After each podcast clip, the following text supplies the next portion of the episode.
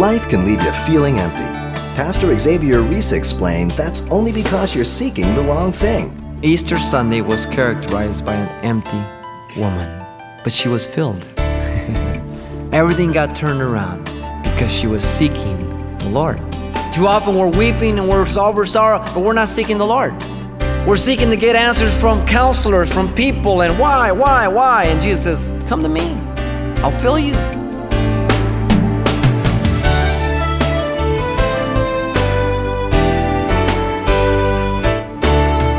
Welcome to Simple Truths, the daily half hour study of God's Word with Xavier Reese, Senior Pastor of Calvary Chapel of Pasadena, California. Ever noticed how our lives are spent constantly filling things? We fill our cars with gasoline so they can run, our bodies with food for sustenance, and our minds for knowledge. All this serves to meet some needs in our lives. Well, in the same manner, God wants to fill us up spiritually.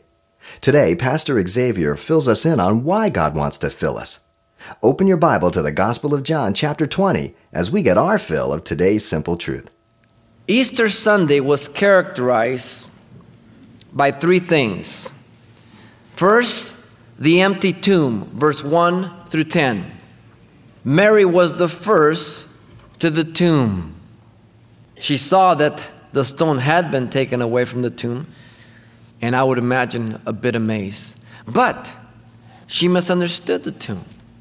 How often we misunderstand what God is doing in our life, what He allows, what takes place, and yet God is at work. Notice Mary ran to tell the two disciples in verse 2.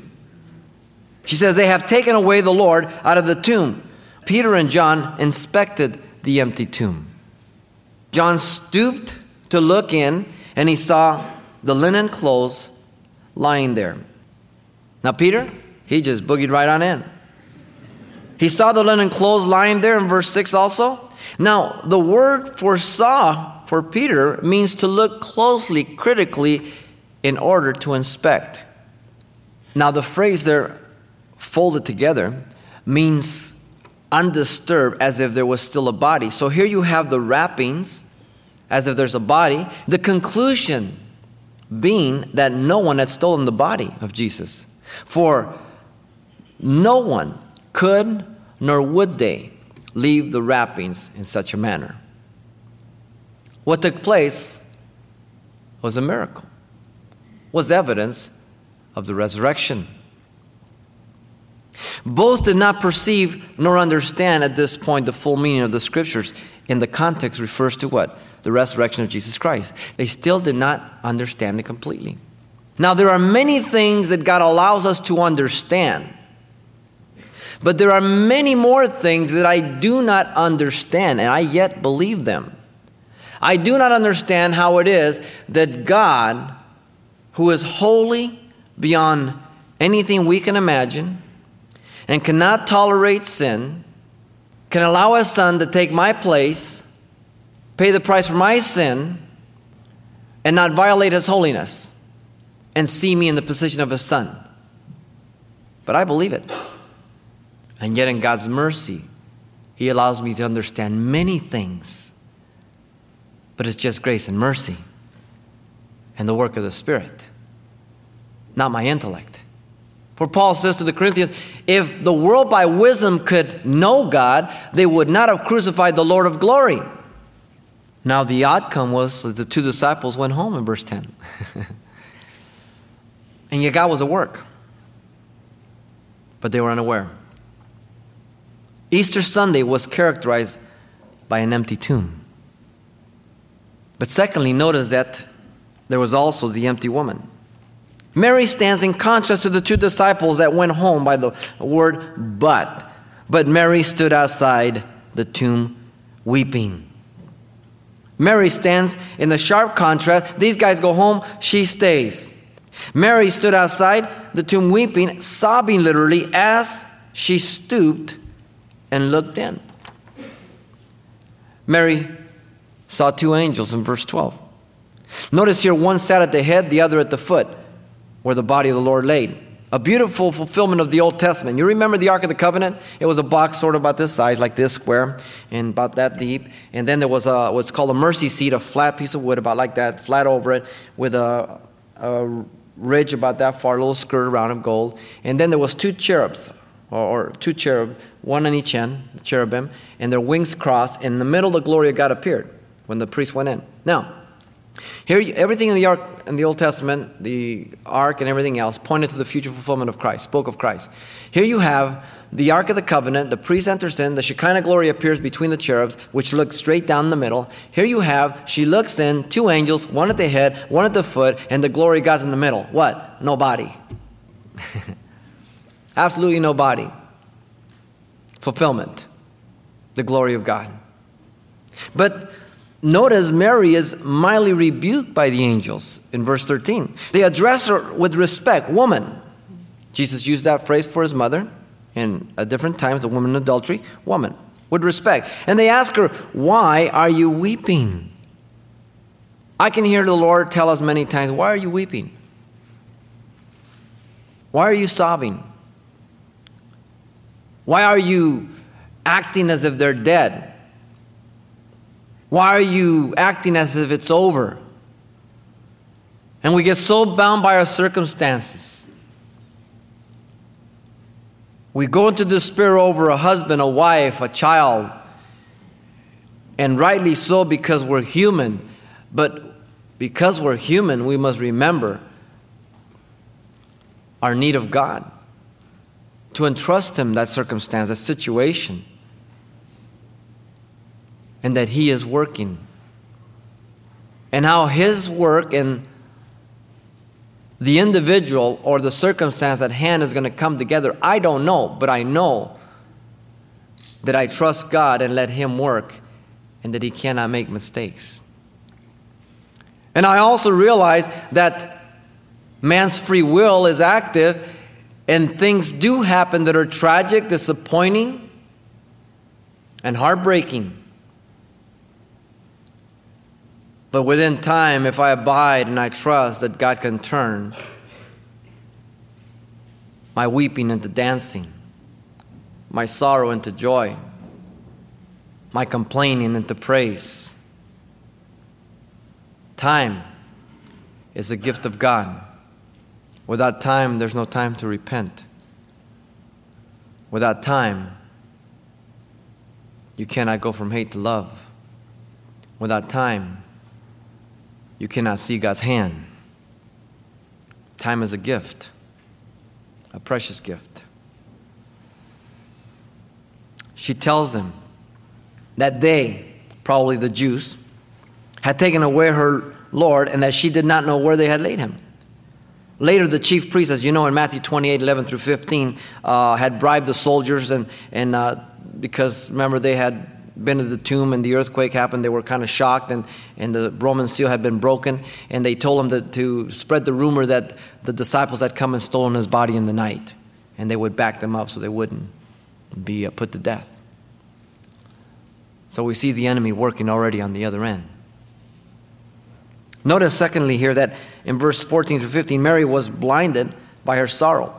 So not only was uh, Mary consumed with her sorrow, as you and I can be, Mary was blinded by her sorrow. See, if we remain there, then all of a sudden we become blinded by our sorrow.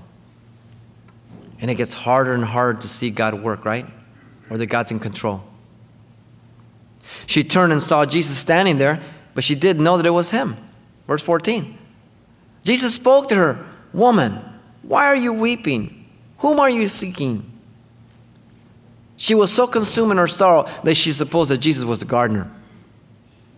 She began to declare to him that if he had carried him away, to tell her where he had laid him, and that she would take him away. Five times she uses the personal pronoun him in this verse, demonstrating her love for her Lord. Notice she was willing to carry his body herself, but she would be unable to do that. But she was willing. You see, that's what happens when you're in love with Jesus is you know you're unable, but you're willing. Notice she did not want to lose him again. So she clung to him by the feet in a worshipful manner. I mean, she just clung onto him, probably, or the neck. I've lost you once, never, never again. And so Jesus tells her not to cling to him, for he, in fact, had not ascended to his Father yet. Now, the reason was not that he could not be touched after the resurrection, for he tells Thomas, Hey, feel my prints? Here's my side. Okay? Jesus tells her to go tell his brethren, the disciples, that he was ascending to his Father and her Father and to his God and her God. The new relationship had begun in effect. He was their brother, and God was their father. Never did Jesus ever say, Our Father. When he used it in that pattern prayer, it was a prayer to teach them how to pray. Jesus never prayed that prayer. He never used our Father in conversation with him and his disciples or anybody else. It's always mine and yours, never our. The ascension of Jesus seems to have taken place between this account with Mary and when Jesus appears to the 11 in the upper room or to the 10 because Thomas wasn't there. You say, well, didn't Jesus ascend in the Mount of Olives 40 days afterwards? Yes, but apparently he's saying here that he had to ascend. Remember, he said to the man on the, on the cross, Today you will be with me in paradise. So he went down three days. He was there in Hades or, or Sheol, uh, the bosom of the Father, and he preached to the captives. He scooped them up, and he opened the gates of heaven and transferred paradise. And so he ascends to the Father, he returns, he's with the disciples, and then he ascends before their eyes. Okay? This seems to be what took place. For he told that thief, Today you will be with me in paradise. In other words, his mission was not accomplished completely yet. I still have things to do, Mary. As if she could even hold him. Mary was obedient to her commission, verse 18. She told the disciples two things that she had seen the Lord and that he had spoken those words to her. Raised by an empty woman, but she was filled. Everything got turned around because she was seeking the Lord. That's why. Too often we're weeping and we're over sorrow, but we're not seeking the Lord. We're seeking to understand what we're going through. We're seeking to figure it out. We're seeking to get answers from counselors, from people, and why, why, why? And Jesus says, Come to me. I'll fill you. But notice, thirdly, there was the empty disciples, verse 19 through 23. First, verse 19 through 20, the disciples were fearful in a room. Quite a sight, isn't it? The circumstance was not peaceful. Verse 19. The account was on the same day, Sunday, but at evening. The door was shut. The disciples were assembled due to their fear of the Jews. And the Lord Jesus came and stood in the midst of them. Now, the message to the seven churches is that He is standing in the midst of, her, of the church and the churches. Jesus is always in the midst. Sometimes we act like if God's so far away, He's there in the midst all the time. Always. The proclamation was, Peace be with you. This is exactly what he had promised. The circumstances were altered. Notice verse 20. Jesus showed his hands and his side. They represented the payment for sin. The sins of the world, which provided peace with God. Romans 5 1, justification. This was the evidence. They represented his love for them as well as the world, a world that didn't want him. What an example to them now. An affirmation of what he said he would do, and here he's done it. Notice, secondly, in verse 21, the disciples were commissioned. Here they're in fear. Jesus didn't rebuke them, just didn't say, I can't believe you guys. Three and a half years. And by the way, where's Where's that doubter Thomas at? I knew he was going to wimp out. Nothing. Jesus proclaimed the peace that was to accompany them in their commission. For in verse 21, he commissions them. And Jesus said to them, Peace to you, as the Father has sent me, I also send you. The peace was his, not the peace of the world, as he has said in John 14 27. It's a different type of peace. It's the peace that surpasses all understanding, Philippians 4 6 to 8. It's that peace that comes from him. Jesus was sending them out as the Father has sent him. Now, notice the word sent in reference to Jesus is in the Greek indicating delegated authority with an enduring aspect. He was sent, his mission was over, now he has last final touches with enduring effect. The word send, in reference to the disciples, is a different Greek word, which indicates one dispatched under authority and is in the present tense a continuing activity. The mission of Jesus accomplished. Our mission continues, which is the extension of the ministry of Jesus. Now, notice thirdly in verse 22 and 23, Jesus here sees the lack of capacity and ability of the disciples in their own flesh, and the disciples were equipped to preach the gospel, the Word of God.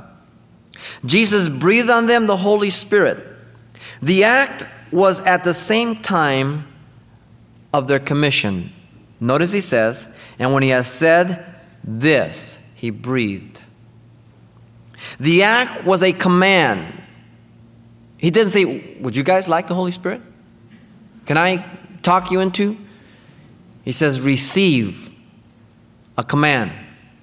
And now here you have Jesus breathing the Holy Spirit upon the new work, the nucleus of his new church. This experience was not merely symbolic and should not be explained away in such a manner. Many do. They say, well, he just said that, but it doesn't. No, no. It's a literal command, it's a literal event that's happening, okay? The event was a real reception of the Holy Spirit into their lives at this point, at this time. You say, well, how do you reconcile that with Pentecost, Xavier? I do and I don't. They received the Holy Spirit here, these 10 disciples. I don't understand the extent of it or exactly what took place because nothing's explained. But let's look at some things that may help us understand. In the Old Testament, people were empowered by the Spirit for a set time, for a set work, and then the Spirit left them. Priests, prophets, kings, the people of the tabernacle. Now all of a sudden, God is working and now he endows them with his spirit, different from before. In them. He shall be in you, with you, and then at Pentecost shall be epi upon you. Okay? Here's the fulfillment. He shall be in you. And what you have in Pentecost is the upon, the P experience, the three prepositions that you find consistently. When the day of Pentecost came, the church was birthed and empowered as a witness to Jerusalem, Judea, Samaria, and the uttermost parts of the world. But the key is the preposition that they would, the Holy Spirit would be in them, and then it would come upon them. For he even tells them before he ascends to the Mount of Olives, tarry in Jerusalem till you be endued with power from on high. Uh, Luke 24, 49. And that was after this. So we have to reconcile those things. Now, notice the authority of their proclamation was based on what Jesus had accomplished. Verse 23 If you forgive the sins of any, they are forgiven them. And if you retain the sins of any, they are retained. So, he has commissioned them, he has empowered them, and now he gives them the authority to proclaim the good news of sins being forgiven. The text in verse 23 is not teaching that the disciples, in and of themselves, had personal power to forgive any person's sins or to retain them or refuse them, such as the Catholic Church teaches this text to be for the priest. No man has that power. Only God can forgive sins. So it's not teaching that. The text is talking about the efficaciousness and sufficiency of the atonement for all the sins of mankind by the sacrifice of Jesus on the cross. The good news to be proclaimed in order that whoever believes the message would be the recipient of salvation. And if they rejected the gospel, they would be the non recipient of salvation.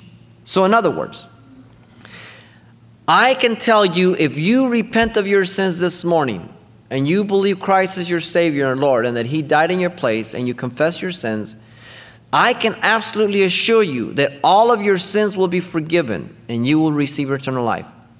But I can equally tell you with authority and assurance that if you reject it, you will die in your sins. That's what it's talking about.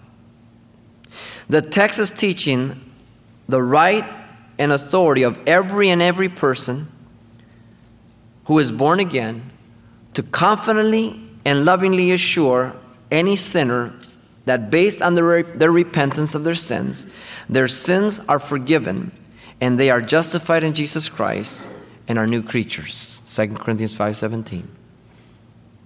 You have that authority and right. I have it as a Christian. Everybody. There is no other name given under heaven and earth whereby we must be saved. Jesus Christ, Acts 4.12. One man between God and man, the mediator, Christ Jesus. Uh, Timothy 2.5. Easter Sunday was characterized by empty disciples, but they equally were filled. How each of us can see ourselves in this passage. Misunderstanding God as they misunderstood the tomb. We think God is doing this, but He's doing something else. We don't know why He's doing this, why He allows it, but yet God's at work. How we can be like Mary, empty, because we are so overwhelmed by our sorrow, and then we become blinded by our sorrow. So that we don't think God can work any longer. And we're ready to just throw in the towel. And then how we can be like these disciples, so fearful and so isolated that we're not out doing what God has called us to do, and that is to take the gospel of Jesus Christ to the world. Easter Sunday, it was characterized by these three things. The empty tomb, which was misunderstood, the empty woman who was overwhelmed with sorrow but comforted, the empty disciples who were fearful but were commissioned to preach gospel. Man, what simple, basic lessons for my life. As I look around and freak out and say, What are you doing, God? Or tragedy has happened to me, or sorrow and disappointment, and, and it's been five or ten years, and there I'm still weeping instead of moving on. Or that I'm so overwhelmed with fear that I, I, I'm not doing the work of God. I've got the door shut and I'm doing nothing. Man, may God speak to our hearts and use us in the most simple way. God fills empty lives. Pastor Xavier reminding us of the simple truth of how God fills us to use us for His service. Now, you may be interested to know that today's presentation can be heard again anytime by way of the radio listings link at calvarychapelpasadena.com. But if you prefer your own personal copy on CD, we can make one available for only $4 upon request. The title to ask for is Jesus Fills Empty Lives. It includes everything you heard last time as well. In fact, there's even more content to the message than time allows us to present on the air, and having your own copy makes it convenient to share this message with others you know. So when you contact us, mention today's date or the title once again is Jesus Fills Empty Lives, and we'll get that right out to you. You can address your request to Simple Truths, 2200 East Colorado Boulevard, Pasadena, California, 91107. Again, that's Simple Truths, 2200 East Colorado Boulevard, Pasadena, California, 91107.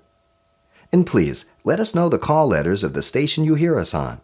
Tracking that information lets us know how to be most effective with our radio ministry. It's been said God uses cracked pots. Well, as a matter of fact, that's all He has. More on the next Simple Truths with Pastor Xavier Reese.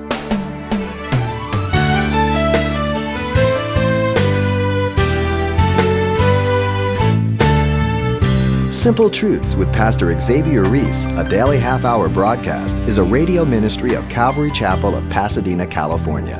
www.calvarychapelpasadena.com.